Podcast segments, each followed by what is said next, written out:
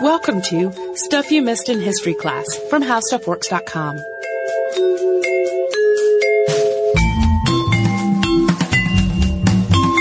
Hello and welcome to the podcast. I'm Tracy V. Wilson. And I'm Holly Fry. Holly, do you know what I've been exceptionally enjoying on television this fall? I do, but tell me anyway. Sleepy Hollow. Me too. Sleepy Hollow is, from a historical standpoint, quite ridiculous. Bit of a mess. It is in many other ways quite ridiculous. It's kind of a good reminder to me to sometimes just shut all of that analytical, critical brain off and just enjoy the ride. Yeah, I, I extremely, extremely enjoy the ridiculous ride of Sleepy Hollow. I enjoy the fact that we've got a guy that's been walking around in multi-hundred year old clothing that somehow is not falling apart or stinking. Enjoy the ride, Tracy. So great. uh, if you have ever watched the show, you know that they take some just absurd liberties with actual history. But the reason that we are talking about it right now is that they also keep talking about the headless horseman as a Hessian. Yes. Right? Uh, this is not something that the show just made up out of whole cloth. Uh, in the legend of Sleepy Hollow, Washington Irving describes Sleepy Hollow this way. The dominant spirit, however, that haunts this enchanted region and seems to be commander in chief of all the powers of air is the apparition of a figure on horseback without a head. It is said by some to be the ghost of a Hessian trooper whose head had been carried away by a cannonball in some nameless battle during the Revolutionary War, and who is ever and anon by, seen by the country folk hurrying along in the gloom of night as if on the wings of the wind.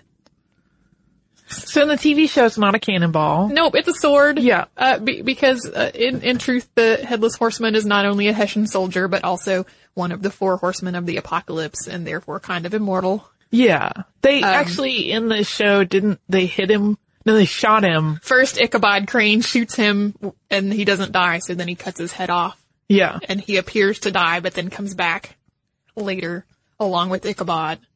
Uh, so that, of course, as as things do when I'm watching TV, uh, made me think, how can we talk about this in the podcast? And I really got curious about who these Hessians were, right? I know the same basic description as many people who've studied the American Revolution, which is sort of, uh, mercenaries hired by Britain during the Re- Revolutionary War. And that is not even an accurate description, really. Or when we were first talking about it, I said Christopher Walken with filed down teeth. right. Because he plays the headless horseman in the Tim Burton, uh, Sleepy Hollow. Yeah. So, uh, which is the exposure that most people, I think, get. They know Yes. the word Hessian because of that story. And a lot of them, I know even talking to my husband about it when he asked what we were recording this coming week, and I said, oh, the Hessians, and he goes, I don't know anything about that. Yeah, I pretty much know that one sentence that I just said about about mercenaries hired by Britain during the Revolutionary War. Not really accurate. Um, we're going to talk about that. We're going to talk about who these guys were, where they came from, why they were participating in the Revolutionary War uh, in the first place, and we're also going to talk about their most famous altercation with the uh, army of George Washington. Yeah. Um, so there is so much other history that you can talk about with the Hessians, but that's what we're going to keep to today so that this podcast is not four hours and or eight parts long. So we have to start in Yeah. Germany, sort Yes. Kind of Germany. Yeah. Uh, Germany at the time of the American Revolutionary War was not this unified nation that we know it as today. It was more like a collection of about 300 little principalities, and they all shared a common German language and culture. They were basically little city states. They all had their own rulers, they all needed their own defenses, and consequently they tended to have uh, pretty sizable, compared to their size, organized armed forces. Great Britain, on the other hand, had a hard time recruiting soldiers at this point in history. Uh, and even if people were pressed into service, those men still needed training and it just was not the same level of military organization. Uh, basically the British economy at this point was robust enough that other work was easy to come by, so military recruitment was not very appealing for the average man, and it was very challenging for the government to raise an army. Yeah. Britain also had the advantage of being separated from the rest of Europe by the English Channel, so it didn't need to have an enormous standing army to really defend itself uh, constantly.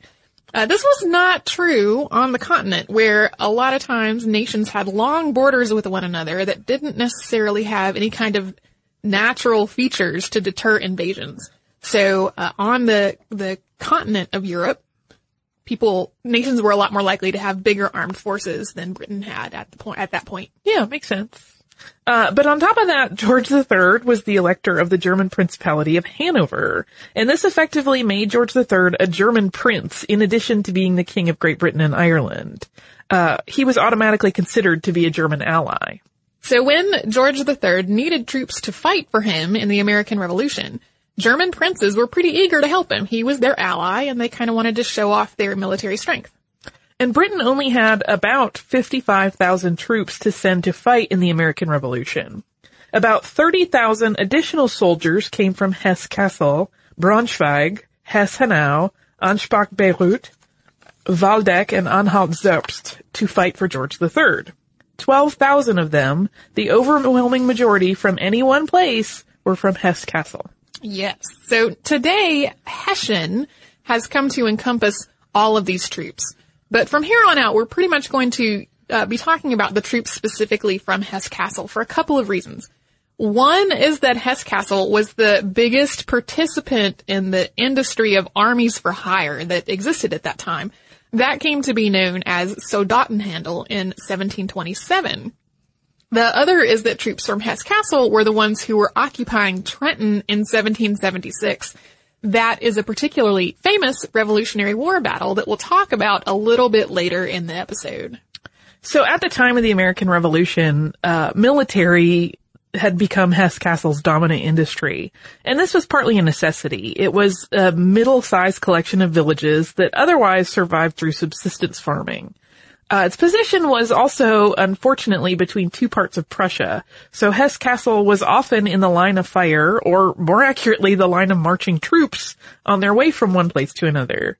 Uh, by the mid 1600s, the army there was kind of flagging, and recovery from attacks or just being kind of caught in the crossfire or in the way of these travels of enemy of other armies was really slow for the little principality. But in 1687, Hesse-Kassel decided to lease some military forces to Venice. Basically, Venice was paying Hesse-Kassel money. Hesse-Kassel was sending troops their way to fight for them. Uh, and it was kind of a mixed success. Almost 80% of the thousand men that they sent were killed. But those men fought well enough that they earned a reputation for being good, reliable soldiers. And so the next year, uh, Hesse-Kassel sent 3,400 men to serve William of Orange under a similar agreement. Their performance was so highly valued that uh, suddenly Hessian troops were in demand from other governments. And Hesse-Kassel realized that it could maybe make this into a, a bigger industry and turn a profit over maintaining and leasing an army for other governments to use. So I could see where the appeal for subsistence farmers would be really high. There was a lot of uh, appeal there. And as Hesse-Kassel's efforts grew and were joined by other German principalities, they eventually crowded out the existing private army for hire industry that had been in place before that point. Yeah, so there were already people who were raising armies and basically selling them to other people, but it was pretty much a private enterprise. And apparently, point. you know, the Hessian troops were higher quality than other options. Yeah. It sounds like. Well, and these these little principalities got so good at it that uh, that the private enterprises couldn't compete, and also people started to view private armies as being a pretty shady business to be in. So uh, that that faded away as all these various uh, German principalities started making their own armies. Uh, the focus on mi- the military also trickled down to the rest of Hesse-Kassel. Hessians uh, generally used their own weapons and uniforms in battle, and so having this big army going on cre- created more work for craftspeople. The income that came into the government allowed them to bring in experts to improve farming and husbandry methods. Uh, and with these improvements, rural families got bigger. They provided a bigger pool of recruits for the military. Um, some of the revenue from the operation also went into things like hospitals and schools. And thanks to all of this income that came in from leasing armies out, uh, taxes for the rest of the citizens were lower. So leasing armies to other nations was obviously a major economic boon that lifted Hesse Cassel out of maybe not exactly what you would categorize as poverty, but at least pretty austere circumstances. They were getting by, but as we said, subsistence farming. Well, they started to more prosper. And then they became, yeah, more, much more prosperous. Uh, it wasn't always pretty though. When your country basically becomes a factory for making soldiers, there are gonna be some repercussions uh, when battles go badly or when battles come to your own doorstep. So it did take an immense toll. And even even with those downsides, Hesse Cassel became the most militarized state in Europe. Uh, at the height of this industry, there was a soldier for every 15 civilians, and a quarter of all families had at least one member who was in the military. Boys were registered for service when they turned seven, and men had to present themselves to an official every year to determine if they were going to be inducted into service from the time they turned 16 until they hit 30. Uh, so-called quote expendable people, which were the shiftless, idle, unemployed, etc., uh, could be pressed into service at any time. On the other hand, people who had more crucial roles, including roles like keeping the army dressed and fed, would be exempt from this practice. Yeah, it's the modern side of me thinks that this sounds sort of like a dreadful circumstance to be in. But wages were good. Military families got tax benefits. The pay was better than being a servant or a farm laborer. And while discipline was strict uh, within the military, if you were a person who behaved yourself, it was not really a problem. So it was a, an attractive proposition. And there was also some other attractive stuff. Right booty and plunder. Yes. Um, on the military side of things, Hessians had a reputation for being really sharp and skilled, but to civilians, they were viewed often as plunderers and looters, taking whatever they wanted from the lands where they fought. And often this was not actively endorsed by the command, but it wasn't exactly discouraged either. They kind of let the soldiers do their plundering yeah. without much repercussion in terms of uh, being punished or dissuaded. Right. So with the pay and the plunder and, and the stability, becoming a Hessian soldier was a pretty popular career, career move. Um, also, it was, you know, it was an army of intense training and strict discipline, but at the same time, one that instilled a lot of pride in its forces.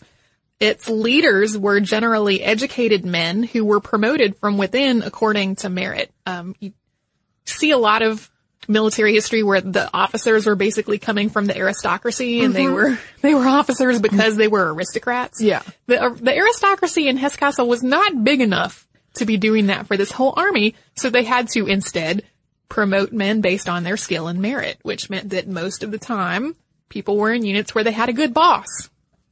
Having a good boss is a good thing. It goes a long way. It does. It, you know, even when your job is maybe one that uh, might be particularly hard and take you a- away from your family for a long time.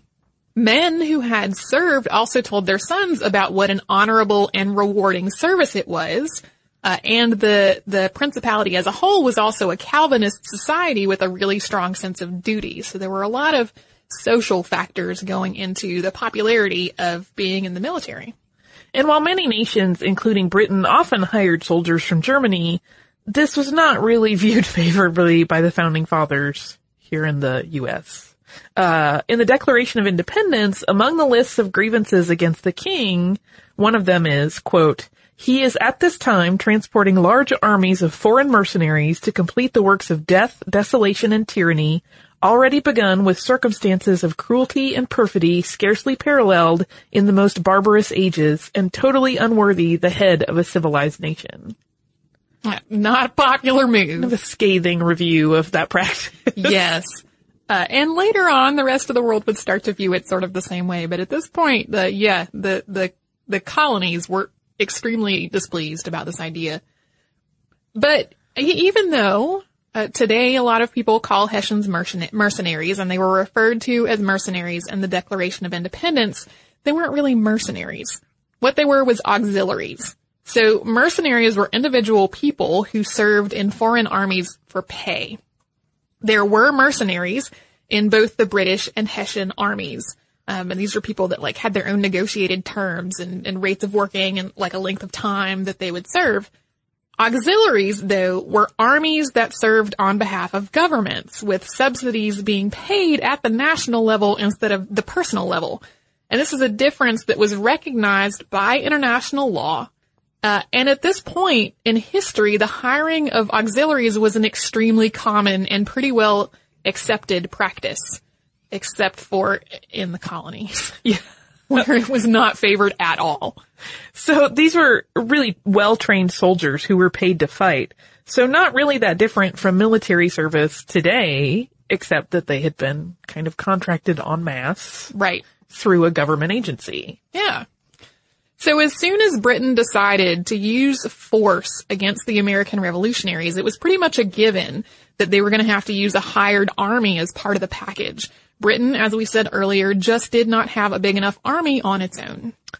And German principalities started offering troops to the British in August of 1775, just a couple of months after the Battle of Bunker Hill. And once Britain agreed, they set a date for troops from Hesse Cassel to be ready to march, and that date was February 15th of 1776. This was meant to put Hessians in America in time for a summer campaign. Time was so much of the essence in this whole plan that this deadline was actually set earlier than the agreement between the two nations was going to be ratified. Uh, once it was actually signed, Britain then backdated the pay for their service by a month to January 15th. And for American units, the Hessians include Jaeger or hunter companies. Uh, these were foresters and huntsmen, and their role was sort of like elite rangers. They had better field skills and were better marksmen than average recruits. And the Jaeger got better pay and really spiffy uniforms that were green, uh, so that they could blend into the woods. And also in the mix were four grenadier battalions and 15 infantry battalions, which included field and garrison regiments. And those troops were dark blue. The agreement between Britain and Hesse Cassel outlined the pay, uh, the removal of injured Hessians back to Germany, medical care, and free passage for the troops' mail. The medical care was similar to the care that was going to be provided for British troops, but it was going to be given by German doctors who would travel with the units. And the Hessian troops that came with this agreement could only serve in Europe and America. Hesse Cassel had to pay for replacement soldiers who were killed or injured too badly to return to the field. On the other hand, if illness or a shipwreck or some other disaster wiped out a whole unit, that was then on Britain to pay for. That was their responsibility. Even though uh, a Hessian army seemed to like a given from this point, like we said, hiring a foreign army was pretty standard in how warfare went at this point. There were some really big worries within Britain about what the results of this action would be.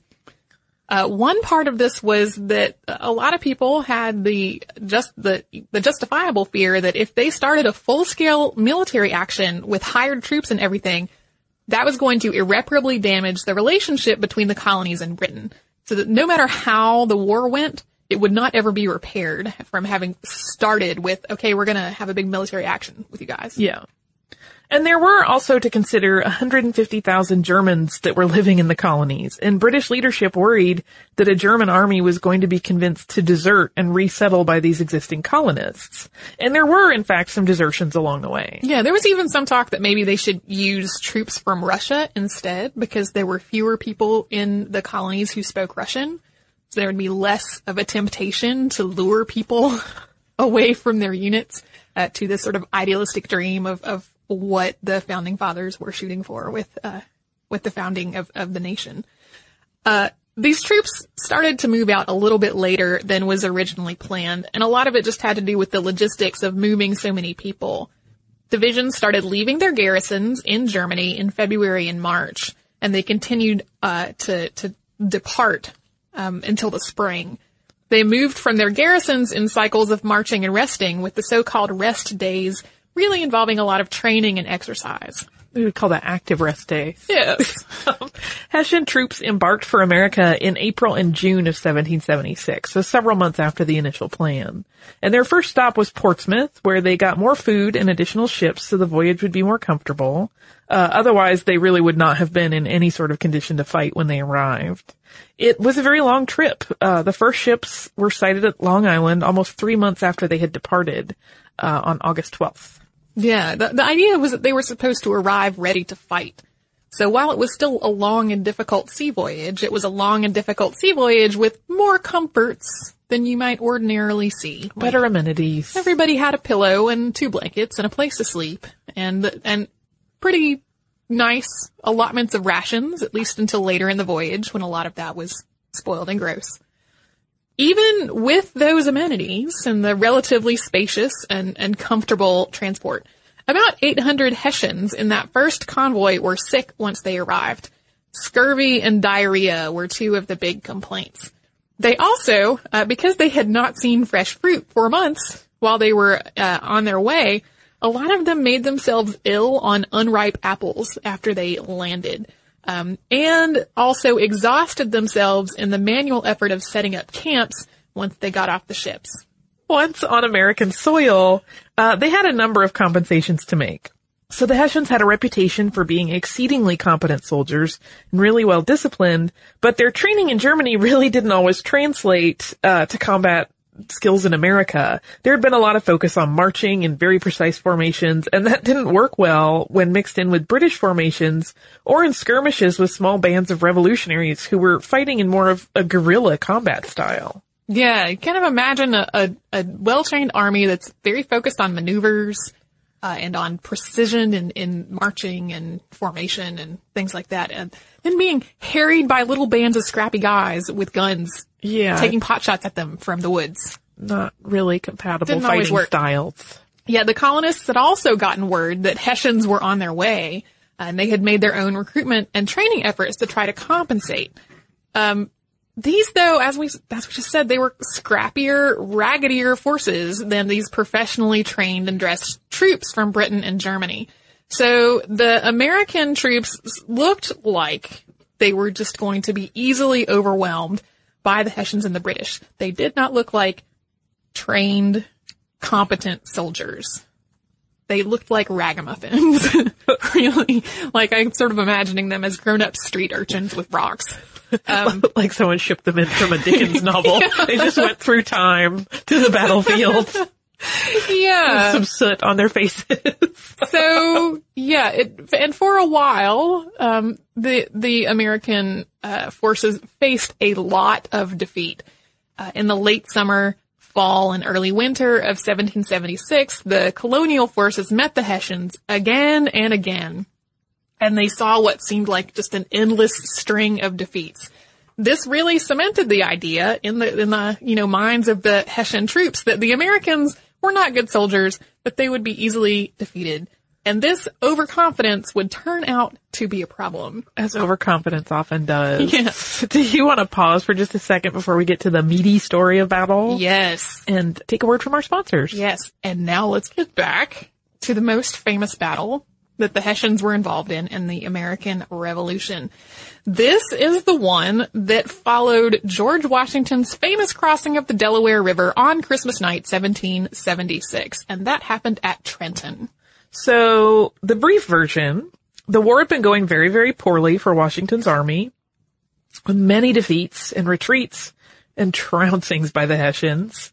Desertion had become a huge problem and new recruits were getting more and more difficult to come by.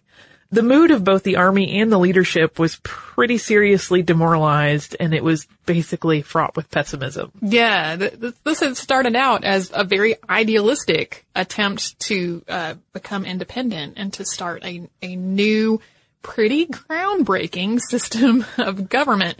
Uh, and then as the fighting went on, it was just like being kicked over and over. Was not going well. You could see how that would break their spirits. Yes, at this point, uh, the wise thing to do from many people's perspective would have been for the uh, the colonists to spend the winter regrouping for a spring campaign, and that's really what the main portion of the British Army had done, uh, leaving the Hessians to hold some of the key ground. But many of Washington's men had not re-enlisted. He was going to lose them as soldiers at the end of the year, uh, and there was no guarantee of getting them to change their minds or being able to replace them with fresh troops. So he decided to make a really extraordinarily risky combat move in the hope that it would be successful and reinvigorate the effort for independence. Yeah, he basically he had to do something, or he was not going to have much of an army anymore. So on Christmas night of 1776, Washington led his army across the Delaware River from Pennsylvania to New Jersey. Uh, this was inordinately treacherous. The river was close to flood stage, and because it was winter, it had frozen over in many places. This was a river that would, like, it would freeze in big sheets, and then the sheets would break up, and these giant pieces of ice would float down the river. So these giant ice floes were constantly threatening the boats that were trying to cross a river that was already flooding.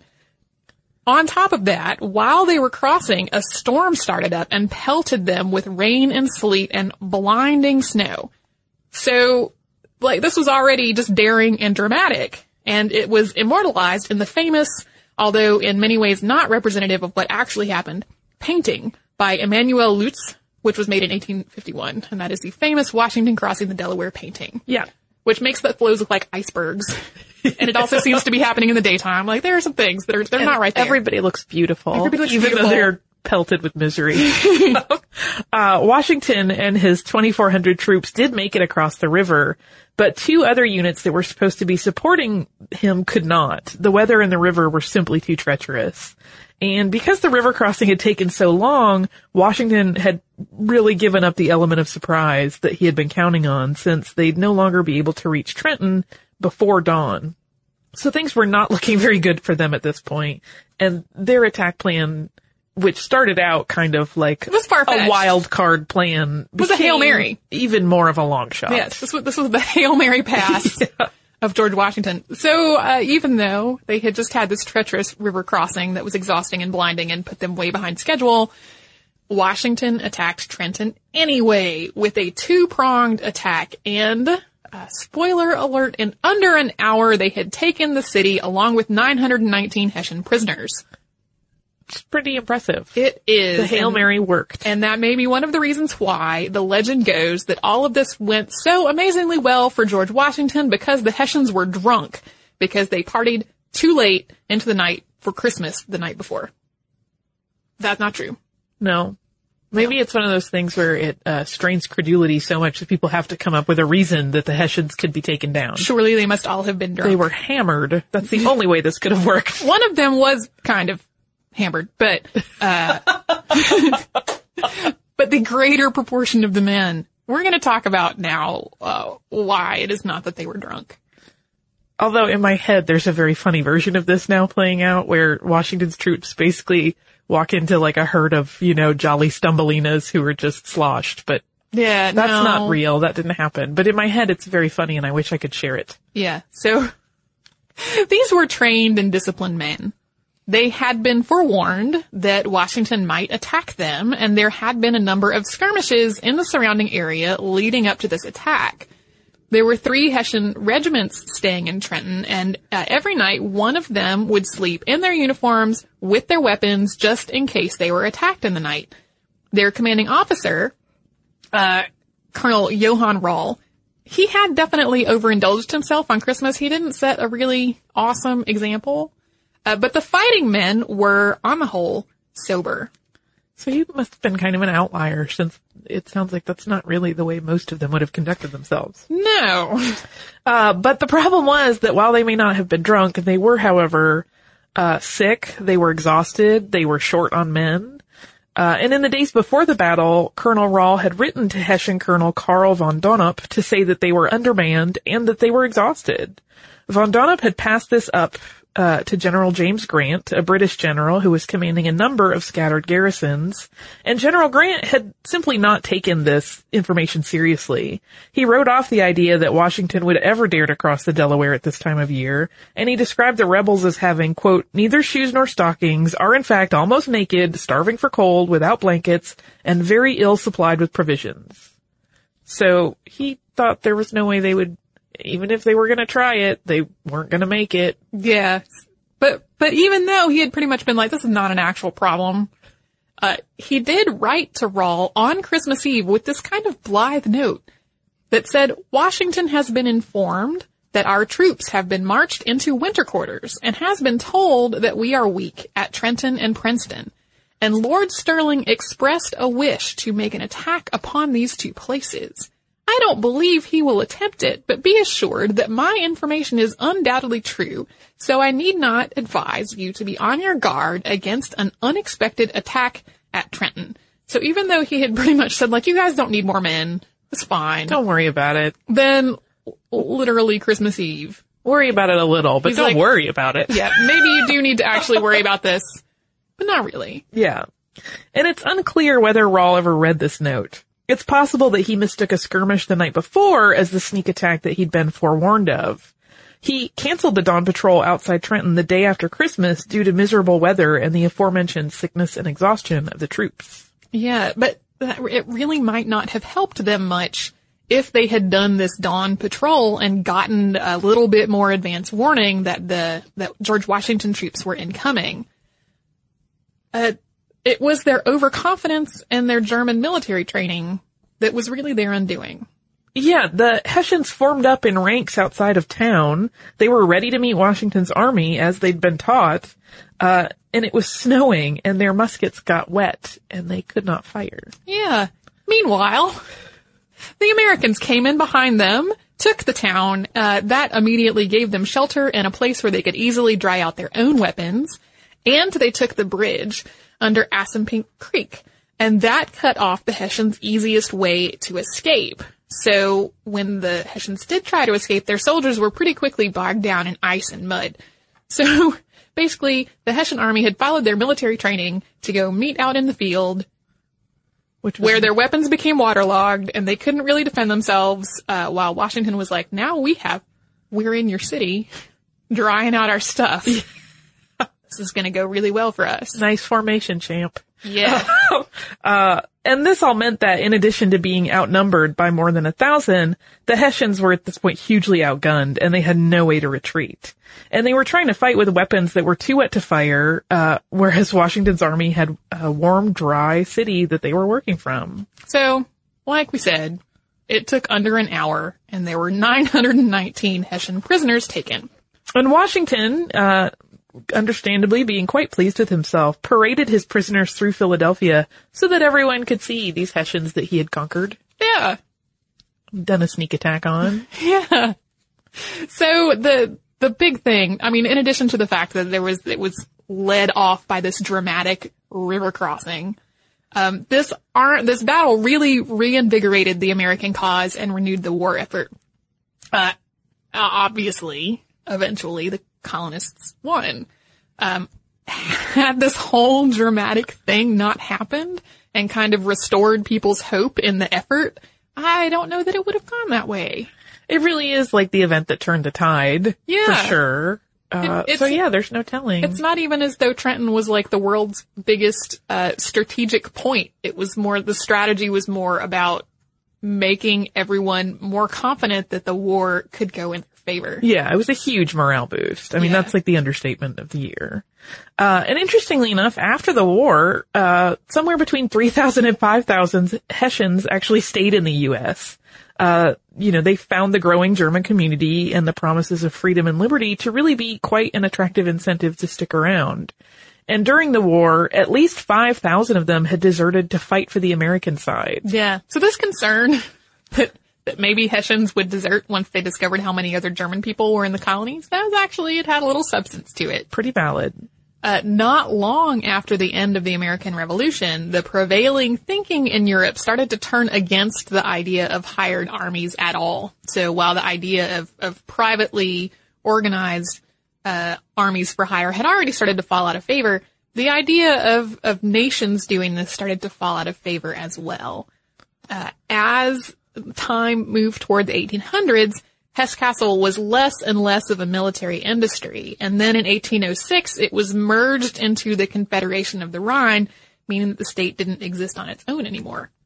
Uh, so there was no more army for hire factory, uh, operating out of Europe. Putting an end to that whole system. Yeah, it didn't, it didn't end immediately just then, but it was on its way out. Yeah. That was probably the final nail in the coffin, so to speak. Yeah. It's That's the. Hessians.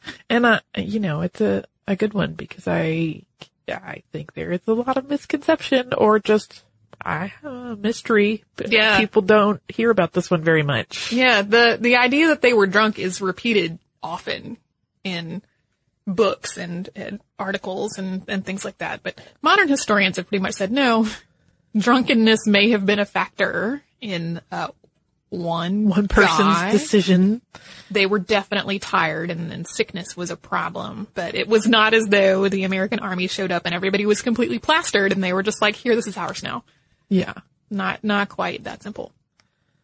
Yeah, if if you were a military history buff, you probably know eight million more things about the Hessians Yeah. and all of their movements in the American Revolution and many, many, many other wars. and probably watching Sleepy Hollow makes you crazy. Oh yeah, I love Sleepy Hollow. I want to watch it all the time. Well, you can. Yeah, it's. Uh, I think one of the reasons that I love it is that it's so off the mark. Like it's so obviously not taking itself seriously in its presentation of history.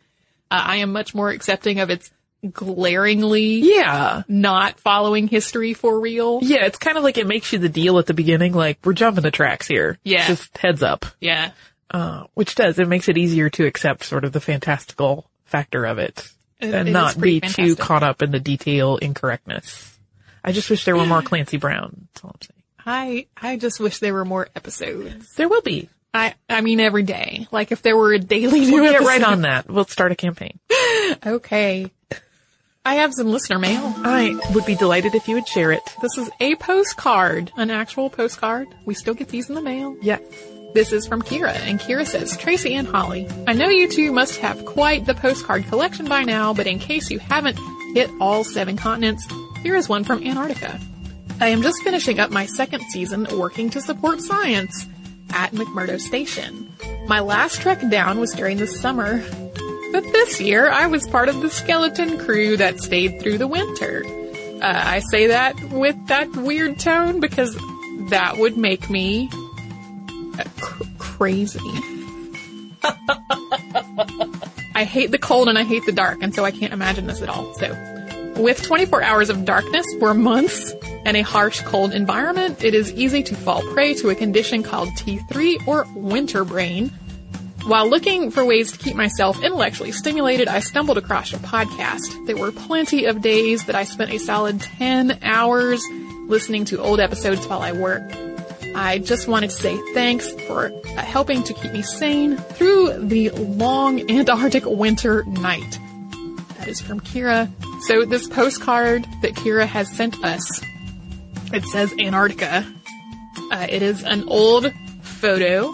It is Navy photographers on Observation Hill from 1961. So it's an old photo and it's got these guys and they're on this desolate hill. There is a cross in the foreground. And what this picture says to me is sort of come to Antarctica, you will die. But that's not true. it, it is not true. I had a friend that spent time in Antarctica also doing science research. Yeah. He came back. It's cool. I, I, To I, me, it's a terrifying prospect because I am a little bit of like. I'll tell you that I think Brian's relatives think I'm his prissy city wife, just because I like the amenities of living in a uh, a city and all the things you can get, and so to not be able to like have my whims met would make me a little insane. I like the amenities of daylight and warmth. I don't need the daylight. I do like the warmth, Yeah. and I want to be able to go to restaurants when I want them. Yeah. Well, you know, before I was born, my mother and father lived in Alaska for a little while. I did not know that. Yeah, my dad was in the army, and my mom has talked about how she found Alaskan winters to be horrible. And her method for dealing with this was to make chocolate chip cookies every week so that the house always smelled like cookies, which I think is a great coping mechanism. It's a beautiful coping mechanism. uh, I, it, I'm so happy that we are able to provide Some entertainment. some entertainment for people that are in the middle of a cold, dark winter because that just that is a thing that just thinking about kind of crushes my soul a little bit. I can't imagine living in a place where there is not a sunrise or a sunset for that long. Or Chinese Or food all, is really, my thing. That's where I'm at. Like, what do you do when you have to have lo mein? I know it's ridiculous. and, Yeah. You know, So betray- yeah, betrays my very spoiled nature. yeah. Thank you so much for writing to Awesome. us, Kira, and for sending us this postcard. We get a lot of requests about where people can send postcards, and since our address has changed, Oh, I'm going to tell you. yes. We were at 3350 Peachtree Road Northeast, Suite 1150. That's that the part new part. has changed. Uh, Atlanta, Georgia 30326. So that is where you can send us a postcard if you would like. oh, I love the postcards. They're awesome. They are quite fun. We get some that are just like s- from such far-flung places. I love it. It's wonderful. If you would like to write to us an email, you can. We are at historypodcast at. We're also on Facebook at facebook.com slash history class stuff and on Twitter at Missed in History. Our Tumblr, which is booming lately, is missedinhistory.tumblr.com and we are also on Pinterest. If you would like to learn a little more about what we've been talking about today, you can go to our website and put the word Revolutionary War in the search bar.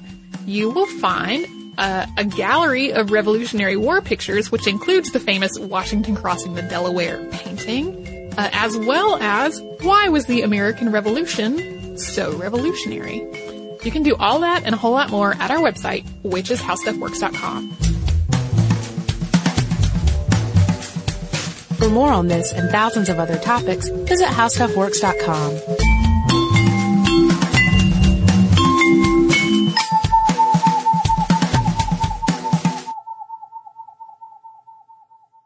Audible.com is the leading provider of downloadable digital audiobooks and spoken word entertainment. Audible has more than 100,000 titles to choose from to be downloaded to your iPod or MP3 player. Go to audiblepodcast.com slash history to get a free audiobook download of your choice when you sign up today.